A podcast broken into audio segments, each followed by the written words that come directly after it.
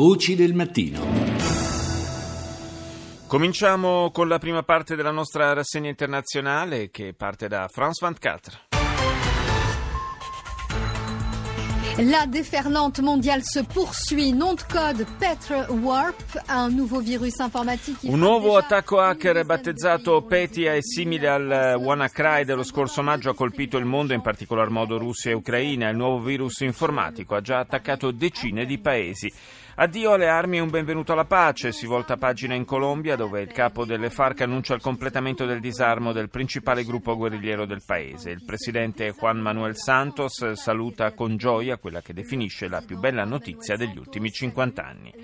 Michel temere al contrattacco, secondo il presidente brasiliano le accuse di corruzione del procuratore generale sarebbero degne di una telenovela. Il procuratore chiede la messa in stato d'accusa di Temer per corruzione passiva. BBC. This is BBC News with the headlines. Banche, aziende società del settore energetico, reti di trasporto sono migliaia le strutture colpite da un imponente attacco informatico. Alcuni utenti hanno raccontato che i loro computer sono stati sbloccati solo dopo aver pagato 300 dollari di riscatto a un account anonimo. Il presidente Trump continua a provare a sostituire il piano sanitario del suo predecessore, ma si scontra con l'opposizione di alcuni parlamentari del suo stesso partito. Quattro senatori repubblicani in particolare particolare hanno dichiarato che si opporranno alla riforma. Il presidente li ha incontrati alla Casa Bianca, ma non è riuscito a sbloccare la situazione. Il gruppo ribelle colombiano delle FARC ha formalmente posto fine alla sua esistenza come gruppo armato. Durante le celebrazioni delle scorse ore, il leader della formazione ha dichiarato che il disarmo è stato portato a termine e ora le FARC sono un movimento pacifico. Al Jazeera. واشنطن تقول انها رصدت تحضيرات محتمله من قبل نظام الاسد لشن هجوم كيميائي وموسكو ترفض تلك الاتهامات Washington ribadisce il proprio avvertimento sulla possibile preparazione di un attacco chimico da parte delle forze governative siriane. La Russia respinge le accuse americane. Le forze irachene affermano di avere ormai il controllo quasi completo della città di Mosul, nella quale decine di combattenti dell'ISIS sono circondati. La Commissione Affari Esteri del Senato degli Stati Uniti ha rifiutato di ratificare la vendita di armi nei paesi del Golfo fino a quando non sarà risolta la crisi diplomatica nella regione. Dalla Germania giunge un invito al dialogo per evitare una escalation della crisi. Andiamo negli Stati Uniti, NBC. Breaking news tonight. They won't vote. Senate Republicans retreat on a plan to push through an Obamacare repeal this week. Non voteranno. I senatori repubblicani fanno un passo indietro rispetto alla riforma sanitaria che sarebbe dovuta andare al voto questa settimana. Non riuscendo a raccogliere la maggioranza necessaria, si recano alla Casa Bianca per consultazioni con il Presidente. L'amministrazione Trump minaccia di rispondere con un'azione militare al nuovo attacco chimico che sembra sia in preparazione da parte del governo siriano del presidente Assad. Un massiccio attacco cibernetico verso banche, linee aeree e altre aziende in tutto il mondo. Gli hacker prendono in ostaggio i sistemi informatici dei computer e chiedono soldi per liberarli. Caos nella metropolitana New York, decine di persone ferite dopo il deragliamento di un convoglio, passeggeri evacuati nel buio e attraverso il fumo. E chiudiamo questa prima parte della rassegna con Radio Romania. Președintele Claus Iohannis a semnat în această dimineață decretul privind desemnarea lui Mihai Tudose în funcția de prim-ministru. Acesta Il servizio dell'emittente romana è dedicato al nuovo premier incaricato in Romania dopo la designazione da parte del presidente Klaus Iohannis, il socialdemocratico Mihai Tudose, già titolare del Dicastero dell'Economia nel precedente esecutivo, oggi sottoporrà la lista dei ministri al comitato esecutivo del suo partito e discuterà anche la struttura del nuovo governo che dovrebbe prevedere l'accorpamento di alcuni ministeri. La nuova squadra di governo dovrebbe presentarsi eh, in Parlamento nella giornata di domani.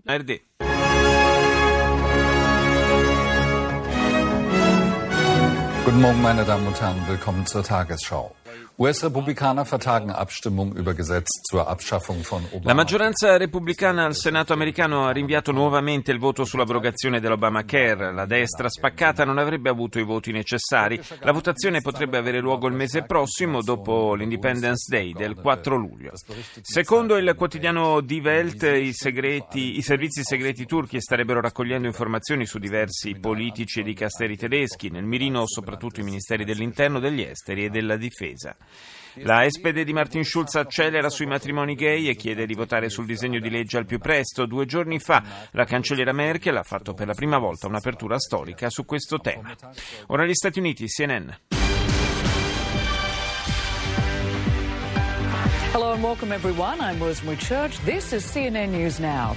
Some of the world's biggest companies were the target of a Alcune delle più importanti aziende del mondo sono state prese di mira ieri da un imponente attacco informatico. L'Ucraina è stata la prima a lanciare l'allarme dopo che erano stati colpiti la banca centrale e il maggiore aeroporto del paese. Anche Russia, Inghilterra e Stati Uniti hanno confermato di aver avuto problemi. Uomini della polizia scientifica venezuelana si sono impadroniti di un elicottero per appoggiare il movimento di opposizione e hanno colpito la sede della Corte Corte Suprema a Caracas. Il presidente Maduro ha condannato l'azione parlando di attentato terroristico. Il pilota del velivolo ha chiesto le dimissioni del presidente sostenendo di parlare a nome di una coalizione di militari, poliziotti e funzionari civili. Il presidente siriano Bashar al-Assad visita una base militare russa in Siria dopo che la Casa Bianca lo ha avvertito che pagherà a caro prezzo un eventuale nuovo attacco chimico. Il Pentagono basa il proprio allarme su immagini satellitari relative a una base aerea, dice CNN, in cui si ritiene che possano essere custodite armi chimiche. Secondo la Russia, le accuse mosse ad Assad sono inaccettabili. Ora l'olandese MPO.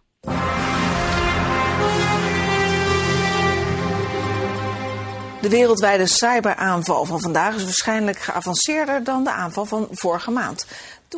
Dopo WannaCry, nuovo attacco hacker in tutto il mondo, i pirati informatici hanno usato ancora una volta il cosiddetto ransomware, un software che rende inaccessibili i file sui computer. Russia e Ucraina, i paesi maggiormente colpiti dal nuovo virus di nome Petia, che si è diffuso anche in Inghilterra, Francia e Danimarca.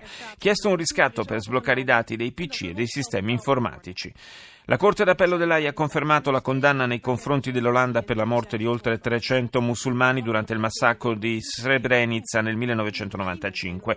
Secondo il giudice, i caschi blu olandesi costrinsero i profughi che cercavano riparo nella base ONU a, lascia- a lasciare il compound, consegnandoli di fatto alle forze serbo-bosniache del generale Ratko Mladic. La condanna consiste nel versamento da parte dello Stato olandese di un indennizzo ai parenti delle vittime.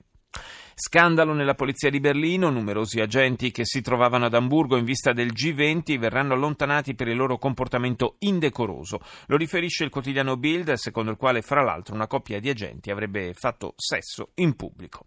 Andiamo in Colombia, Caracol TV. Con esta acción, la misión de la Organización de Naciones Unidas en Colombia ha concluido esta etapa de recepción y almacenamiento del armamento individual de los miembros de las FARC-EP Giornata storica in Colombia dove è stato completato il processo del disarmo eh, del gruppo guerrigliero delle, Falc, delle, FARC, lo ha reso noto la missione ONU che monitora il processo di pace nel paese, avete sentito l'annuncio eh, proprio sull'emittente colombiana. A Mesetas, nel municipio di Meta, si è svolta la cerimonia per la consegna delle ultime armi alla presenza del presidente colombiano Santos e del comandante delle FARC, Londonio, conosciuto con il nome di battaglia di Timochenko. Lukashenko.